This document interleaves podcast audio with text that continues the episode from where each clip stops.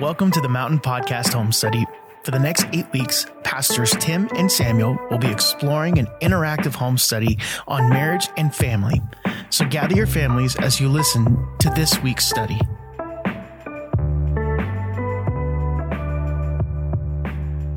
Okay, welcome back to the Family uh, Home Study Podcast.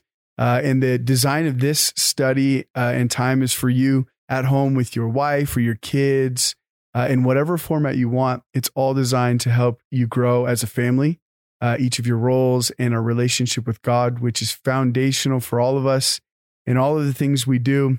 Uh, I have a special guest with me today that I'll pull into the discussion on the second half of this, Steve Beason and he is amazing, amazing man of God, uh, leader, amazing kids as well. Uh, and so he'll be a great source of wisdom uh, conversation for us on uh, this. And what I wanted to talk about today was the idea and the exercise of talking to Jesus.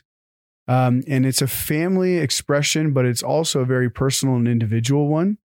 Um, and so when we're talking about uh, praying or talking to Jesus or fasting or any of these spiritual disciplines uh, that help us in our relationship with God, uh, we we really gotta we can't make an assumption that everybody knows exactly all the nuances, especially our kids growing up and stuff, or even as teenagers. There's different phases and places where partnering very intentionally with our family unit on uh, their talking to Jesus and this is also not to make an assumption that your husband or wife is always comfortable talking to Jesus, but but uh, having conversation and studying together so that we can have great conversation in personal relationship with God.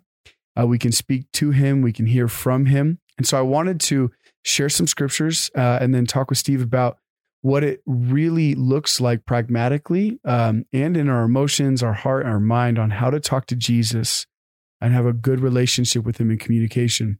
So I wanted to start in Proverbs 2, 6 through 8. I've been drawn on uh, on the uh, wisdom uh, books of the Bible uh, for this family study a lot. And in verse 6, it says, For the Lord gives wisdom. From his mouth come knowledge and understanding. He stores up sound wisdom for the upright. He is a shield to those who walk in integrity, guarding the paths of justice and watching over the way of his saints. And this actually, this scripture was what uh, triggered for me the very simple uh, question of do our families have an understanding of what it looks like to talk to God? Because in this scripture, it says, wisdom comes from his mouth and knowledge and understanding. So, wisdom, knowledge, and understanding, things that we all desire in our life, uh, no matter what role we're playing in the family right now. Uh, and I've played three in my life. I've been a son, uh, I've been I'm a son and I am a father and I'm a husband. So I have three family roles that I've engaged in, and I want wisdom, knowledge, and understanding from God for all of them. So the basic ability and understanding of how to actually hear God when he speaks is so important. So I think the first fact I want to say to every family uh, person and role is that God speaks to you. And this is important that you believe that and you hear that and understand that. It's very simple, but God does speak to you. Uh, you are not the special one in the sense that he doesn't speak to you uh, or he doesn't want to speak to you. There is nothing that you have done or could do that would stop God from speaking to you. Uh, and you can see that all throughout the word, even when uh, when Paul has his great vision, he ends up being blinded, and God shows up to him and speaks to him. He was murdering Christians at the time. That's pretty bad. So God speaks to us and God wants to speak to us. It's his desire. He wants that. And so you can know there's no disqualifying thing you can do that would stop that. God is speaking to you. And it's important that you believe that and you know that in your heart. Um, and where God is located at in all of this, sometimes I talk with my kids about, you know, where is God? Is, is he inside of you? Is he all around? And of course, we know he's omnipresent, but it's important that you know that God is near to you. And you can see that in Psalms 145, 18 through 19. The Lord is near to all who call on him. To all who call on him in truth, he fulfills the desire of those who fear him. He also hears their cry and saves them. And uh, at different moments and times, whether you be a kid or you be a, a husband or a wife, um, or even a teenager, young adult, it's important to know that that God is near to you And when there is a desire in your heart to speak to God, to call upon God, do it and know and believe and understand that He's not distant. And when you look up to heaven to pray, that's actually really not necessary. He's not up or down or left or right necessarily. He's not far. He's not beyond the stratosphere of our sky up in the starry galaxy space. Uh, he is near to you. And when you think about the fact that God's actually in the room with you, that God's near to you, and possibly even hugging you or whatever it may be that you're imagining, that's a more accurate uh, imagination and visualization of God than thinking that He's up there and you want Him to come down so He can help you out. and so, thinking about and understanding that He is near to you is really helpful when it comes to talking to Jesus. So, one, He talks to you, two, He's near to you. And these things are important because you don't have to doubt that he cares or that he's near you. You don't have to doubt that he's speaking to you or will speak to you, but you can know and believe, which you can see in Mark 11 24, that belief is important. Therefore, I tell you, whatever you ask in prayer, believe that you have received it and it will be yours. When talking to Jesus, because we can't really see him or we can't hear him with our physical ears, uh, typically, uh, these things are atypical. You don't really typically see him or hear him with your physical eyes and ears. Um, but so there's a faith ingredient that is required in this relationship and talking to Jesus that is unique to our relationship with Jesus. Steve is sitting right next to me, so I can see him. I'll be able to hear him um, both with my physical uh, senses, um, but with God, I, I can't do that the same way. Uh, but nonetheless, I can hear from him uh, with my spiritual ears and see from him with my spiritual eyes. And that takes a leap or a bridge of faith, of belief in God. Uh, and that leap of faith is that you've got to believe preceding your ability to receive some of those things in terms of communication and sight. And so uh, I want to encourage you when you go to talk to Jesus, put your put your greatest belief foot forward. Uh, you know, in the Bible it says, "I believe, but help my unbelief." So you may only be able to conjure just an eensy bitty, witty bitty bitty little bit of faith. But whatever you can conjure or you can grasp in sense of belief and confidence in God, grasp it. Maybe it's somebody else giving you great input, then uh, and and encouraging you that you can or that God has, and hearing their testimony or their witness of God's goodness and how He spoke to them.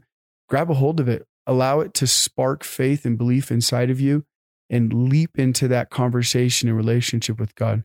I got two other scriptures that I want to jump into conversation. James 5:16 talks to us about how to deal with sin in our relationship and communication with God. And he says, therefore, confess your sins to one another and pray for one another that you may be healed. Um, so I, I wanted to bring this up because sometimes we don't realize that sin or guilt that we have in our heart and life can actually cause us to separate ourselves from God and eliminate the conversation or eliminate the presence. You saw Adam and Eve did this when they became aware, they hid from God. So be aware that the best relationship exercise you can have with God is to not hide when you have sin or to hide your sin, but to bear it out before God. So this will help you talk to Jesus because you won't be bashful or you won't be trying to hide it. God sees it already. So so walk walk with confidence to the throne of grace so that you can receive mercy and grace. So don't try and hide those things. It's a natural default thing in us as humans. I think we tend to want to hide our mistakes uh, and hide those sinful things, but take courage and bring it before Jesus. Um, and the last thing I'll say is 1 Peter 5 7 says, casting all your anxieties on him because he cares for you. And there's sin, there's fear, that can stop you or that can eliminate and doubt as well. That could be really challenging relationship dysfunctions that will really hurt uh, your ability to have successful conversations with Jesus. And I want to encourage you to take those things and give them to God. Give him your sin, give him your anxieties, uh, and give him your doubt so that you can have great conversation with God. Okay, cool. Well, now I want to jump into the discussion part with Steve. I wanted to lay some of those foundations in scripture uh, so we can discuss some things uh, and learn because there's a really important part of all of this where we can learn through a static learning, but also hearing a conversation it helps us learn in a different part of our brain. Uh, and so that's why we try and build these podcasts in these ways so you can hear uh, a good foundational scripture rundown, but also uh, experiences, history, witnesses, and testimonies, and ideas on what this has looked like in practice and in family life. Uh, and so the first question I want to ask uh, to you, Steve, is well, one, could you tell us about your family a little bit? And then what it looked like for you fostering relationship with Jesus in your family? Um, well, I have two kids. Uh, I have a son who's 40 now. He's a cop, a detective with Metro. Yeah.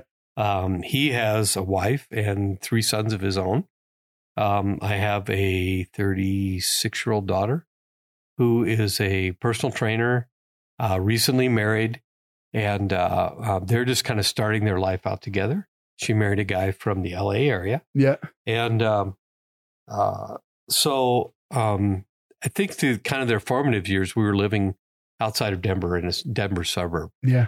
And um, even from the from the beginning, um, we started praying over our kids when my wife was pregnant, and we kind of developed the habit uh, early on of praying together every morning Mhm. together, and not like forty minutes of deep intercession. Um, generally, Janine would would pray over me and over my day, and um, over the. I'm sorry, I would pray over her, over her day and the kids, and then she'd pray over me and my day, and then like pray for the president or something. And I said, "Well, I'm always a good company, you know." yeah. So depending on who the president was, uh, but uh, um, we kind of developed that habit, and um, it was a lot of a lot of the prayer every day was sim- was similar, and it was always very conversational with God. We we learned pretty early on to not have really like flowery or religious prayers at all, but just conversational discussions with God. Yeah. Just kind of tell him, like, "Hey, Jesus," not quite that, but hey, uh, Jesus. or usually we pray to the Father because he's he's the provider in the Trinity, and and just say, uh, Father, you know, I lift my wife up to you, and um, and I try to find out what was really on her heart, and then pray those things. Yeah. So besides just listening to her, I'd even ask her, so what what's really on your heart? What are you asking God for? yeah. And I didn't always ask her that like at the time of prayer, hmm like through the day. Yeah. So I'd be storing it up to have something to say the next day Yeah. kind of thing. You know, I mean, you can always pray and, and say, you know, keep her safe through the day, keep the car running well, blah blah blah. yeah. But um, like God, I know she's she's really concerned about uh, our daughter right now, and uh, um, God, just give her the desires of her heart. You know, clear up her sinuses. You know, whatever it is. Yeah. And we always just mm, try to make it very conversational and and not flowery because uh, reality of the day is you usually need to get on with somebody needs to get to work and Sure. but we Yeah. got in the in the habit of praying together um, every day like that and i really think over the lifetime of our kids growing up that it gives you a chance to even prophesy into their life like Yeah. one day all of a sudden like god give my son this you know or or whatever and um uh just together and then also in our own prayer times apart from that you Mhm. know of course we pray for our kids whatever god gave us and Yeah. and all that so um Because there really are, and you've already brought up a few different types of kind of communications, and we could I could see this even in my marriage or with kids or in community. sure Like there's different manners or approaches of communication. Not that the person changes in any of it; it's just different applications. It's you meet somebody for the first time. Yeah. Hello, nice to meet you. Yeah. What's your name? You're I'm hanging out with my wife at, at dinner and, Mhm. and it's different. We're reminiscing about memories. Or talking about our future plans. Sure. Uh, the conversation is just a little bit more romantic and uh, in in those ways, and and so the different ways that I heard you bring up talking to God is trying to step away from that real religious absolutely. Father Gods and and and almost like a like a courtroom kind of language, which I think is kind of what shaped a lot of early like kind of well older old school King James version thous and thees and very formal language. Well, you know, um, prior to probably the 1960s, uh, most people had a King James Bible. Yeah.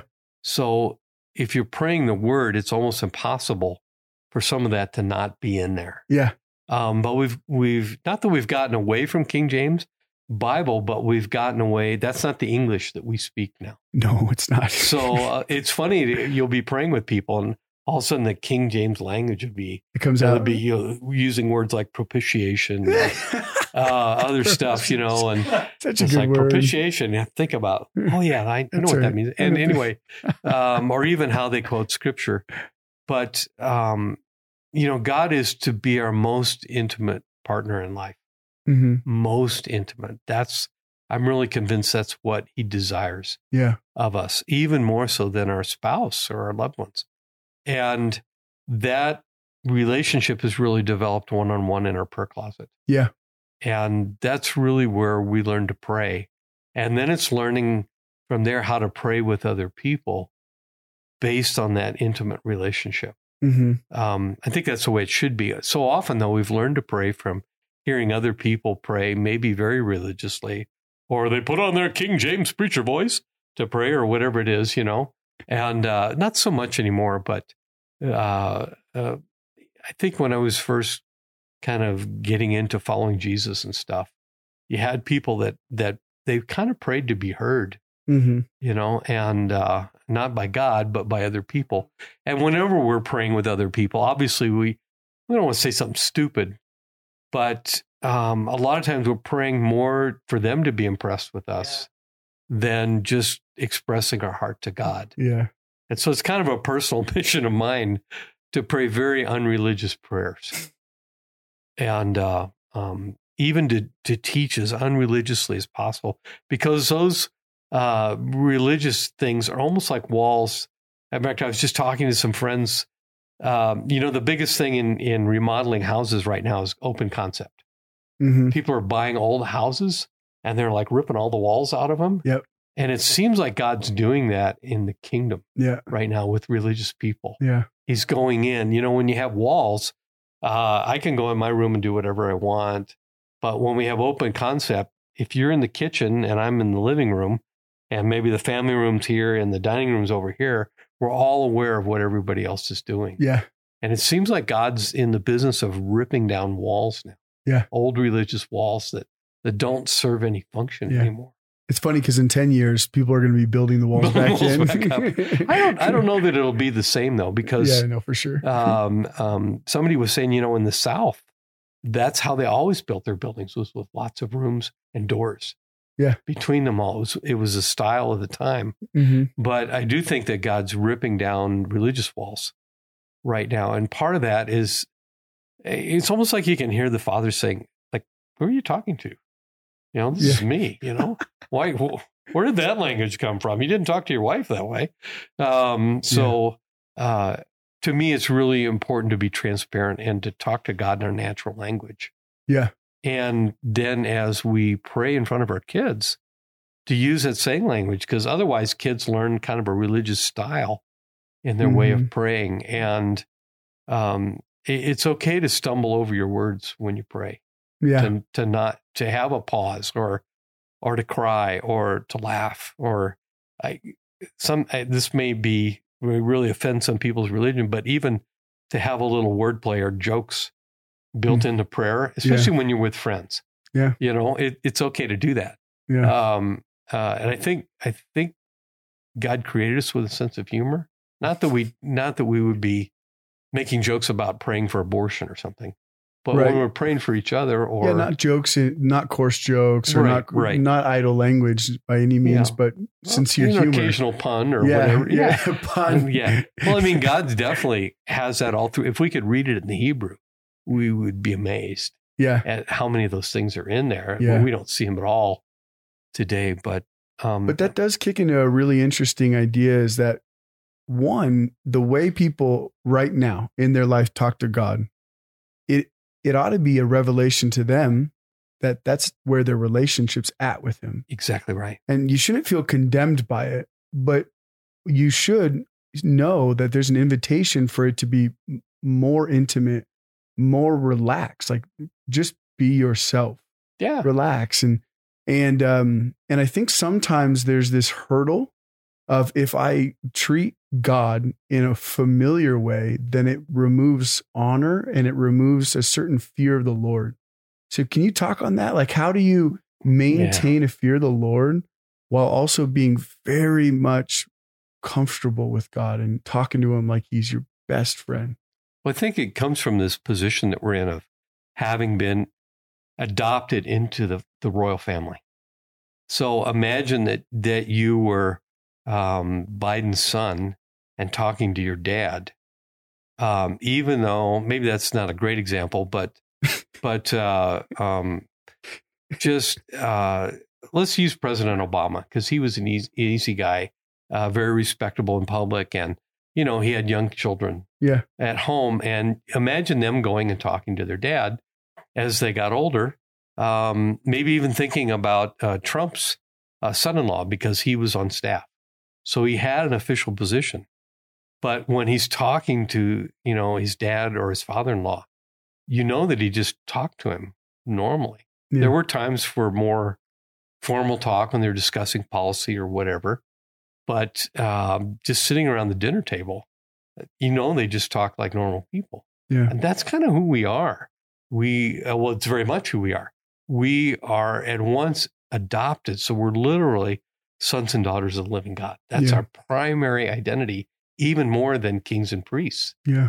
Okay. So that's our closest. That's like when uh, occasionally you'll hear um, a pastor's wife get up and she'll be talking about her husband and she'll call him pastor.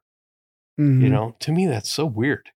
It, it's like, why didn't you call him? Uh, I, I think your wife calls you Sam from the Yeah. from the uh, podium, but um, in some churches they have that.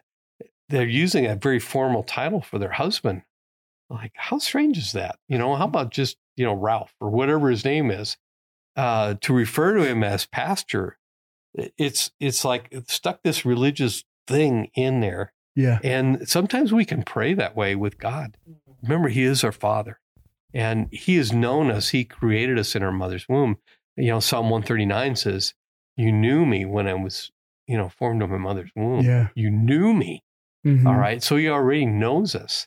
So who are we trying to impress with formal speech or whatever? Yeah. I mean, there there are times when uh, when you're really crying out for something or someone, and uh, there has to be more urgent speech or whatever. Mhm. But I, I'm just not seeing any um, any reason for that. Even when I'm asked, I'm a, a chaplain with Metro, and occasionally I get to ask, uh, get asked to speak or to pray to open some meeting or something.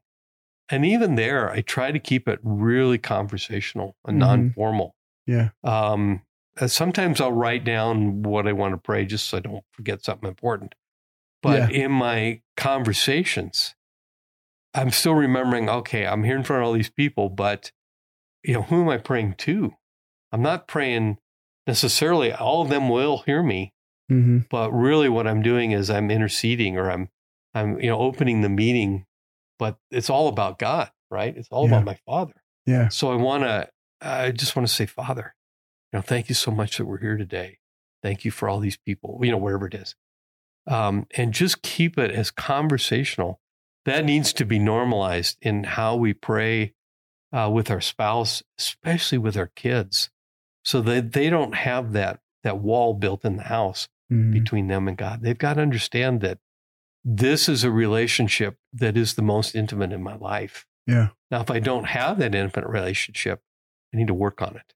Yeah. Okay. And, and part of that is is praying. You know, Yeah. what do you do when you get in your prayer closet? How do you pray? Is it all silent? I think that's a mistake. I think we need to develop, and I really suck at this, but I I'm praying out loud. Is that okay to say on the podcast? Yes. Okay. man. all right. It's an Yeah. acceptable word now. Yeah. all we'll, right. Okay. we'll bleep it out. You're Okay, good. all right. oh, you know what? Um, but uh, um, I'm not very good at this because I didn't develop the habit early on of of being a believer, of praying out loud. yeah. But it really helps you stay on track, and you get used to vocalizing what's on your heart to Yeah. God. So I think it's really, really a good habit, and I think that's why Jesus says, "Go into your closet or your room, shut the door." Yeah. Okay, so that the only one hearing you is God, but you develop that habit of of it going from your brain out through your mouth. Yeah. And um, then when you pray with people, it doesn't feel weird.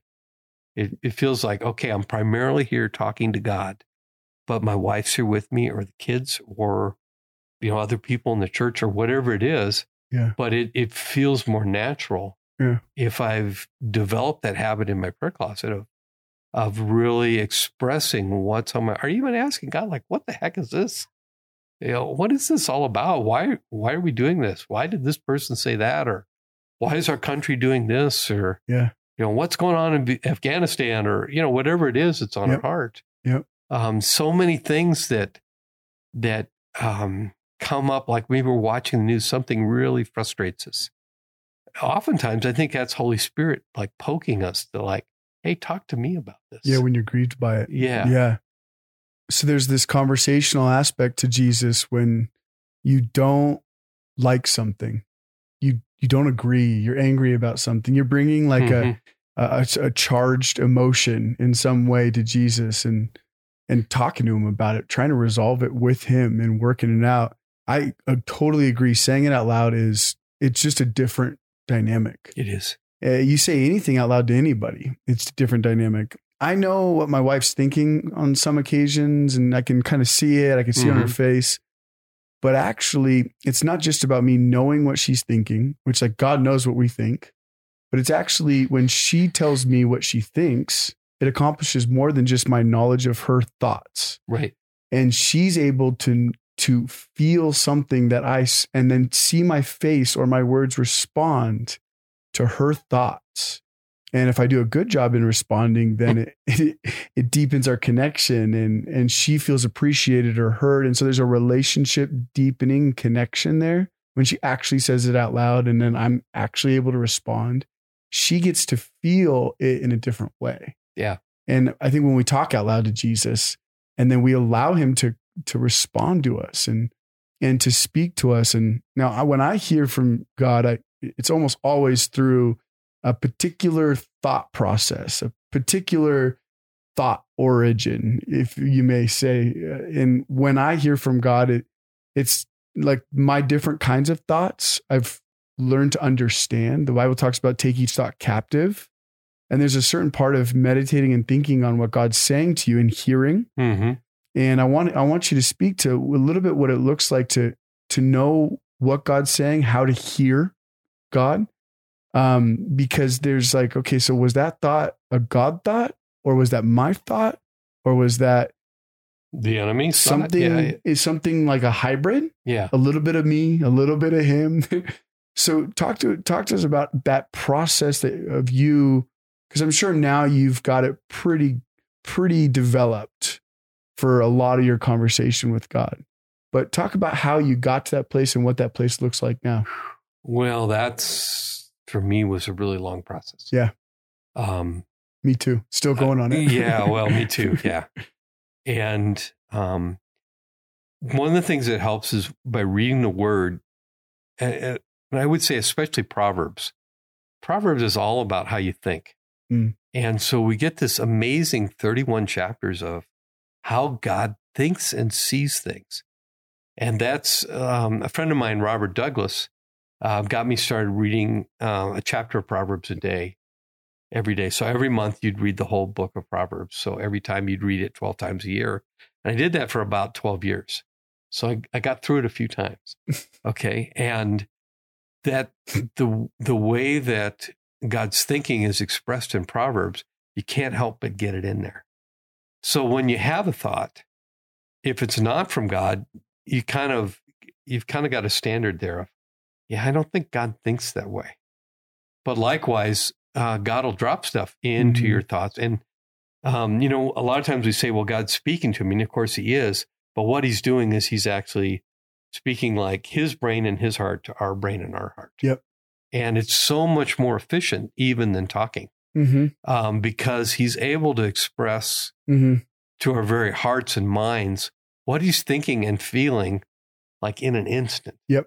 Um, like, uh, Like a picture's like a thousand words. God speaking to us is magnificently efficient. it is, it's amazing. And you can have these amazing uh, discussions with God without even hardly any words. Here, I just said, you know, pray out loud, but sometimes it's, it's happening in a level above that.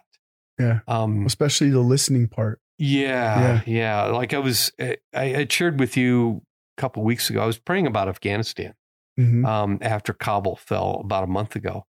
I was kind of frustrated. You know, I'm kind of the age now where, you know, I've seen Vietnam. I was born kind of during the Korea thing. Um, and, uh, you know, we've been a few other places along the way. Yeah. Um, since then. And, and now we're, we're pulling out of Afghanistan. I was, you know, it, it felt like a big defeat to me for our country. Yeah. And yet I knew people were over there um, with with pretty good intentions. So I, I was just I was just expressing my I was like, God, I'm I'm so frustrated with this, you know, and trying not to be just frustrated with the president and administration, but just like where we're at. Yeah. And you know, here we are, another defeat, and and God like interrupted my thinking Hmm. right in the middle of that It says, Steve, I I see this way different than you do. Yeah. You're not seeing it with my eyes. Mm. I'm like, so okay, what does that look like? You know, I mean, it it, it was so abrupt. It, um, not that it was being disrespectful, but Yeah. it was like, okay, if I'm not thinking right, then how am I supposed to be thinking? And Yeah.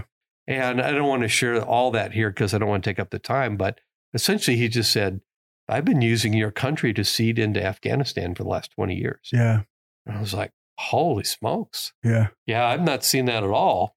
Yeah. And then he took me down. He began to remind me of like what happened in China, what happened in North Korea or in South Korea, and how they're an economic powerhouse now, how the gospel took off once all the missionaries were kicked out. yeah. So, you know, I probably sat there for half an hour just going around and around with God about, well, what about this? And then he'd, he'd say, well, well, look what's happening here. And, and he would even ask me questions.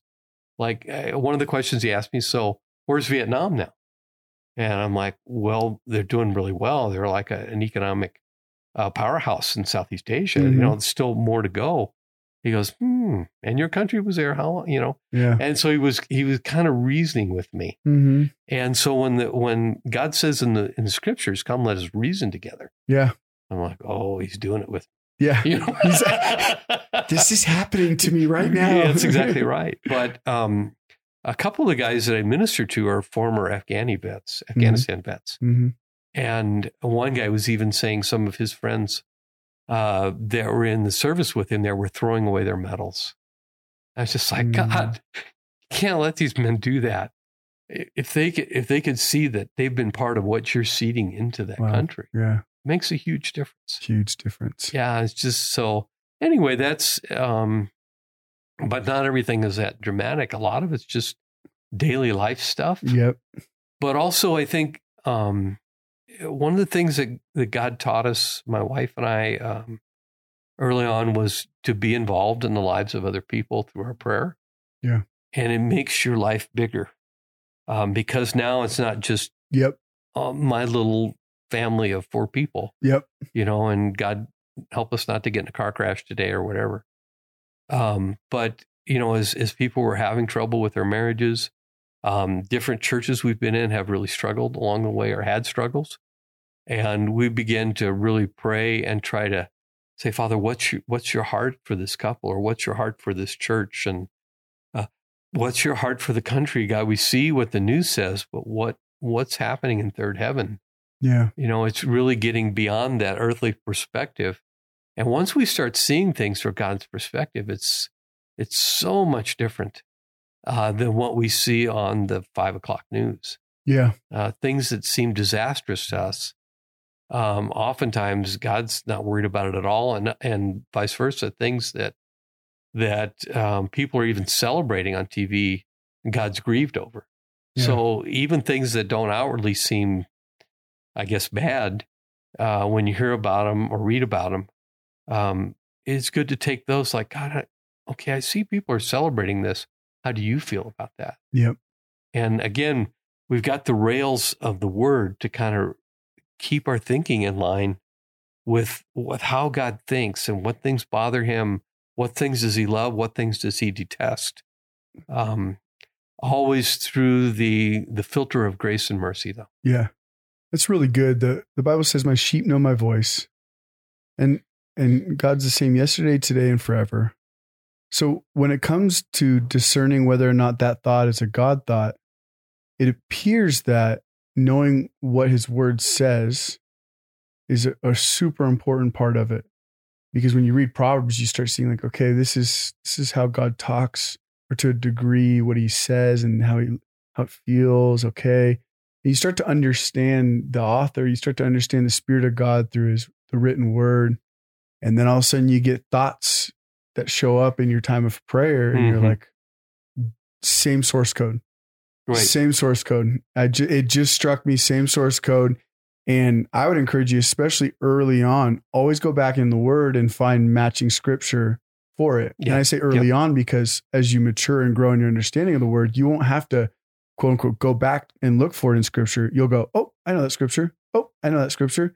And you'll begin to point to things you've known and studied and measured and memorized. And it'll become very proficient, you know, for you. And it's weird to call talking to Jesus proficient. It's more like our check system, our Mhm. our accountability, and and man, it gets easy to convolute. It's what almost God's like error saying. checking built in. Totally. And I would recommend anybody at every age to to be really um committed to the error checking because you know even the elect can be deceived it says in the word and so there Yeah. is a, a an awareness for me that no matter how quote unquote elect I get or mature I get it shouldn't stop me from prying open the word and prying my life in yieldedness to that standard Yeah. but I think there's something really important in somebody being able to know, like, okay, my thought, I can, I can know when it's a God thought, Mhm. when He's speaking to me through my thoughts, and it's, it's a very much a possible place, and it sounds a little bit like ah cliche to say, you know, study your word and you'll know when He's speaking to you. And, and the great thing about the word is it covers such a broad range of human experience. Yeah, I mean, literally thousands of people have lived and died, and God's chosen to show us about their lives uh, and people that don't didn't even belong to Him, that weren't in covenant with Him. We have their stories in there too. yeah, Um, but let's let's take our nation. You know, we uh, we may watch the news and be frustrated with what's going on in the nation. Well, when we read, say, First Samuel through um, like Second Chronicles, that whole history of Israel, Yep. and how God dealt with nations, Yep. and dealt with leaders. Yep. What did He speak to them? How did He deal with them? yep, uh, what things were justified, what things ticked him off, what things pleased him. Okay, so That's really we've got a whole section of the Bible. Some people are like, well, you know, that's all history about Israel. Why do we need to know that? Because it's always personal with God. Mhm. He's always dealing with people yep, and how he dealt with them. Then it gets in our thinking of, well, this is how God deals with nations. Yep. Okay, so how can I apply that when I when I feel frustration about our country or what's going on? Um, what is an example? that is you know, really go good. back and search. Is there an example in the Bible that can speak to uh, what we're dealing with right now? Yeah, You know, and it's amazing. That's where this crazy large number of sampling of lives uh, through the all of the Bible. Um, you know, even to the point of of God gives us Song of Solomon. You know, Solomon with one of his wives and the intimate relations they had and how they Yeah. felt about each other. Mhm. And then we start thinking about, oh, maybe that's how God feels about me. yeah, That's pretty personal in there. yep, Okay, very much so. Well, and even um, Ecclesiastes. oh yeah, it's there's Please- these moments where we don't necessarily see the value on what God has said in the Bible because it doesn't touch on our personal life mhm, at that moment. mhm.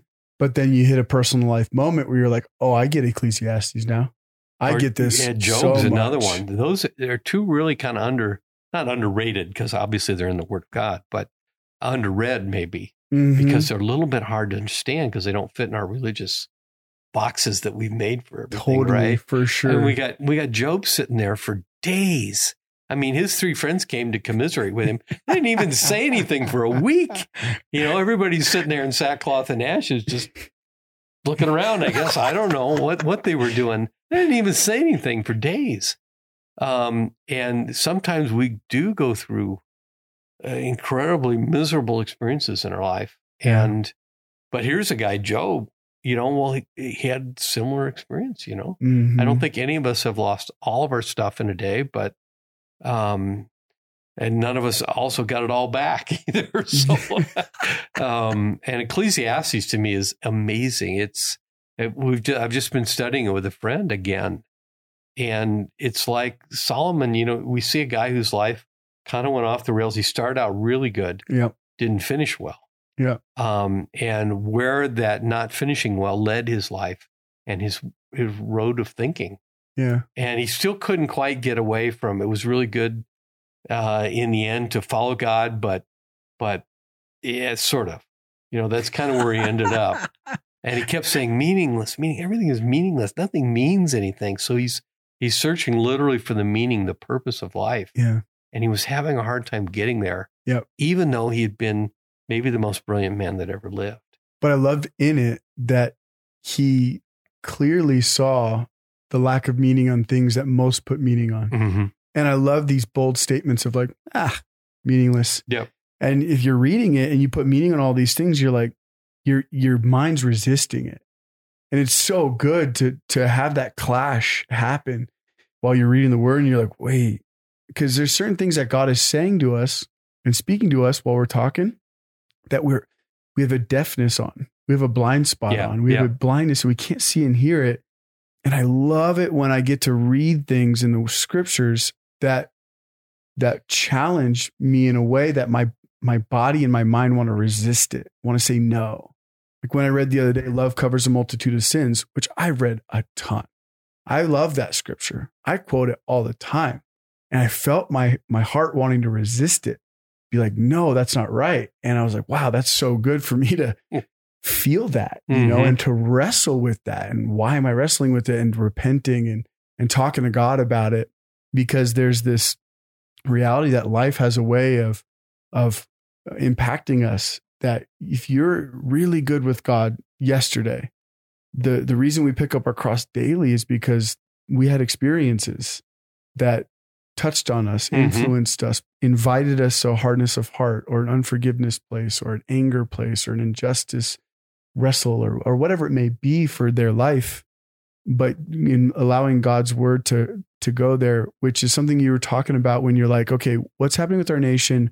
What about Samuel and all the way through Chronicles? Look at what God did with nations.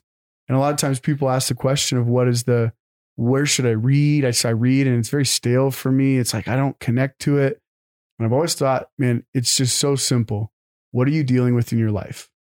And then find it in the word. Mm-hmm. And it sounds like it's selfish. It sounds like it's too practical and it's not spiritual. But, you know, don't start at the beginning because a book usually starts at the beginning and runs through the end. You know, that there's a lot of ways people approach the Bible that make it a, an awkward start. Right. But start where it is most emotionally relevant for you. Yeah, I Is think, my I think so. Also, we're not Jewish, um, so and we don't speak ancient Hebrew, and we're not. We haven't been taught to think like uh, Eastern thinking, Middle Eastern thinking, Yeah. at all. So a lot of times, I think people kind of disconnect from the Old Testament because it's translated from the ancient Hebrew. Right. And a lot of the thinking is very much, um, well, almost completely, you know, Middle Eastern thought. Yeah. And it's set up very different from our Western kind of Greek point of view. Yeah. Um, Which one, the Old Testament would be Hebrew based, New Yeah. Testament Greek based. Yeah. yeah, yeah. and even Greek it has its own challenges, but But it's Um, more similar to way probably we our think. interpretive. yeah, our our system of logic Yep. is based on Greek, goes back to Yeah, Greek. just for those listening, that would be like, what's he talking yeah, about? yeah, yeah. I'm not trying to to run away from you there, but just we got to realize that the whole Old Testament was written to people of a Middle Eastern mindset, and if Which, you if you had to summarize why that's different, what would your summary be in reading the Old Testament and Well, to different? uh, Hebrew mindset assumes, kind of makes the assumption that God is. Period. Okay, it, it's sort of like like stitched into you, hardwired into your consciousness, and that everything flows out from that. Where Greek, I don't know if this is, I'm probably not doing it justice, but Greek thinking is more what we consider logic based, Yeah, deductive, deductive proofs, reasoning. Yeah, mhm, right, arguments. where in in Hebrew thinking, it's just it, it's God is. Yeah. yeah, and and just His relationship with us too. It's extremely relational, uh, and um, people in the the Far East and Asia, especially, are taught to think communally. So we as Westerners, we're taught to Mm. think, well, how. Uh, Like the individual. yeah, how Yeah. how will what will be the consequences to me if I do this? Mhm. but in more Middle Eastern thing, what will be the consequences to my family or community? Yeah. And so it's it's very much uh, more connected thinking to the community. Yep. That's really, really good. And the God is that when Jesus said, I am, there's this very real potent statement there. And it's actually really hard, I think, for people to kind of dive deep on the I am statement, Mhm. But it is profound. It is incredibly profound. when you're profound. thinking about like abiding in God and you're thinking about this intimate relationship with Him, it starts to really change the way you even think about talking to Him. This is like gets really, really deep, but this gets into even how He shapes and forms you and how you relate to Him. When you think of God as the as the I am standard that you're living with and that you're connected to and that you have covenant relationship with, it changes a lot of how you see yourself in the world. Yeah, and there's one other. Speaking of that, there's there's like one other part of this we've kind of been neglectful in our prayer discussion. That is the role of the Holy Spirit. Yeah. In prayer, because God has chosen to live inside of us. Mhm. Once we receive Jesus, we accept His sacrifice on the cross, repent of our sins, we invite Him in.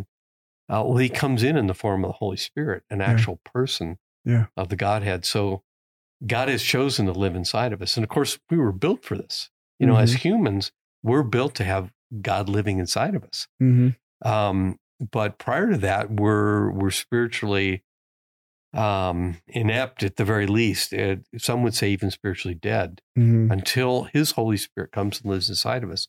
So Mhm. when we're talking about hearing from God, uh, that is all facilitated by the Holy Spirit, Mhm. um, and uh, He is a separate person of the Trinity. It's one of those those kind of hard things to understand yeah, because we got God the Father, we got Jesus. Okay, I can relate to Jesus. He was a man. He walked on the earth. walked- Okay, um, we kind of we kind of can dig on the Holy Spirit because uh, he came at Pentecost in this form, but then he he is so intimate to us that uh, oftentimes his thoughts feel like ours. Mm.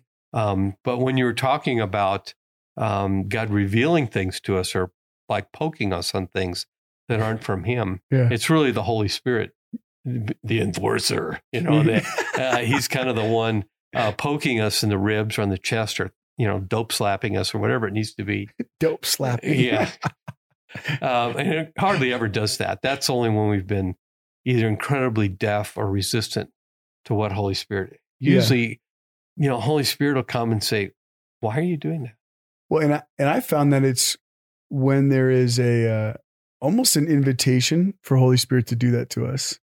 Like, just wake me up, Holy Spirit. Yeah. Like, if I am da da da, then go for it. You dope slap me. Yeah. I mean, You really- in quotations, of course. Yeah. But you know, you you you confront me Yes. confront me directly please because i want that it's a, it's very much permission stuff to me with holy spirit it's like permission to come in permission Mm-hmm. to confront me directly permission to speak really bluntly through others in my life Right. like go for it yeah Yep. like wow okay Yeah, but that's hard to hear. always, I think always he wants us, just like when we have our own kids, when we see them doing something that's not right, um, we just say, "Hey, you know, Fred, don't do that," or whatever, you know. Mhm. Um, and they kind of look at us and then see if we're really serious about not having them, you know, that whole resistance thing. yep But uh, hopefully, as our kids grow up, you say, "Hey, Fred, don't do that." He's like, "Okay," you know yeah um, hopefully we progress through that. But as as we continue to resist Holy Spirit or or just like act like we don't hear or we don't hear, um, he turns up the volume. Yeah. But he's so gracious to us. It's it's so amazing to me how patient Holy Spirit is with us. He's like day after day, he's like, this again, okay. You know, Mhm. um, but if it's not causing damage to the kingdom, it's almost like I don't know if this is the right way to say it, but it's almost like he he could be very patient with us. Like, yeah, if this isn't screwing your marriage up, we'll just you know when you're ready, we'll get this straightened out. yeah we'll get to it But if it's damaging others, then I think he uh, dope slaps us or whatever it is. urgency goes up for yeah, sure but I mean, we can we can totally mess up our family too. yeah Um, if we if we continue in our um, disobedience, you Yeah. know, um, there's a, a great proverb that talks about the man who remains stiff necked after many rebukes will be cut off suddenly without remedy. Hmm. And I was like, Jesus, don't let me get there. you know, don't let me be resistant to that point. But it's that again, God reveals the way He thinks Mhm. that there is a point where you will be cut off. It doesn't mean like cut off, like lose your salvation.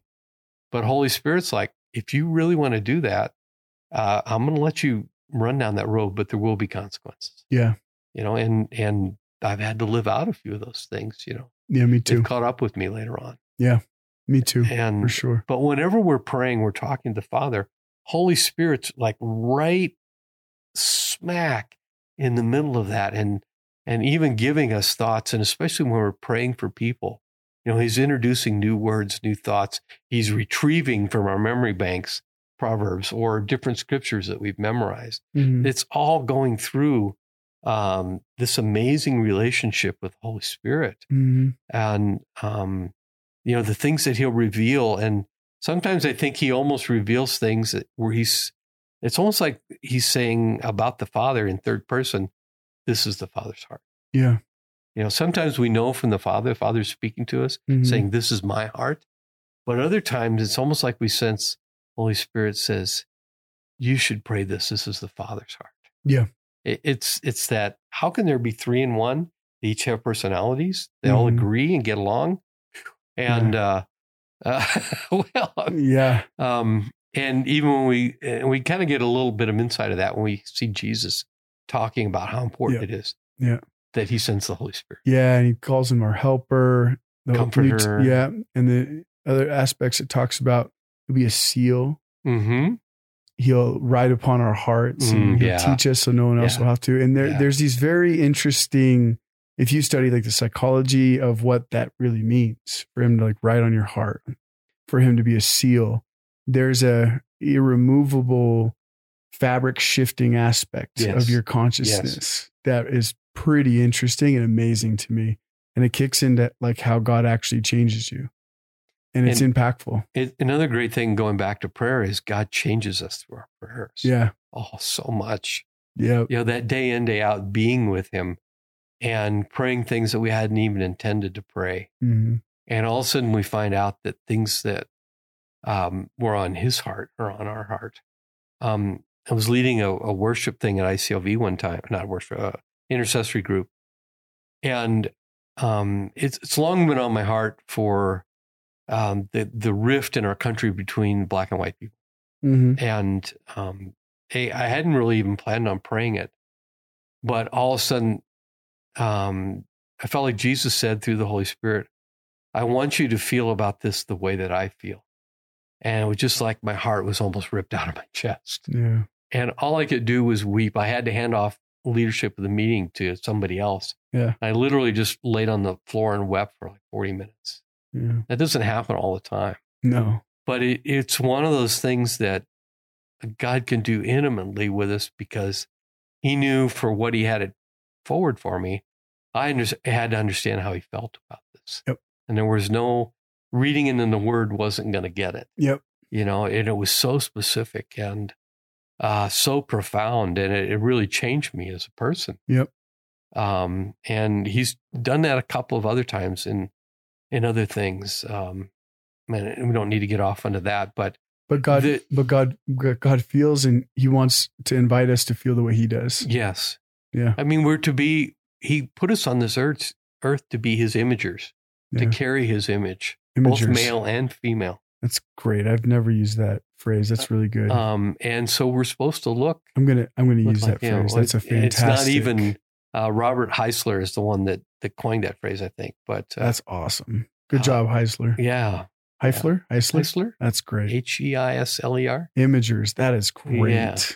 Love that. So um, that's who he's shaping us into be. Yeah. And it doesn't mind if it takes him 40 years or 50 Yeah, years, so six years he's so patient. He's so patient. Man. he is That's so cool. amazingly patient. Of course, he's got got us for all of it. He's got a lot of time. He does. He does. And, and so we get so frustrated when we're not getting it sometimes. And he's like, don't worry about it. I still got you. I got you. Yeah. That's so cool. Well, Steve, thank you so much for Sure. for joining being on. Your wisdom, as usual, is cherished. It really is. Love it so much. And hopefully, this was helpful for you and your family. Uh, to learn and also to hear discussion, life experience, scripture on uh, what it looks like to talk to God, to hear from God. And some of the, the ingredients or scriptures that point to the belief, the, what to do with your insecurity, what to do with your um, some of your fear and or or hate and unforgiveness. So hopefully this was helpful. We love you guys, and if you have any questions or you just want to comment, you can uh, and tell us about this. Uh, we're doing eight studies to partner with your families to grow. Uh, uh, see you next time and love you guys.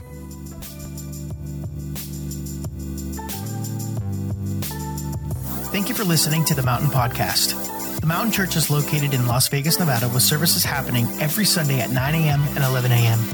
If you'd like to know more about the Mountain Church, please visit us at themtnchurch.com or watch one of our services on YouTube. Again, thank you for tuning in.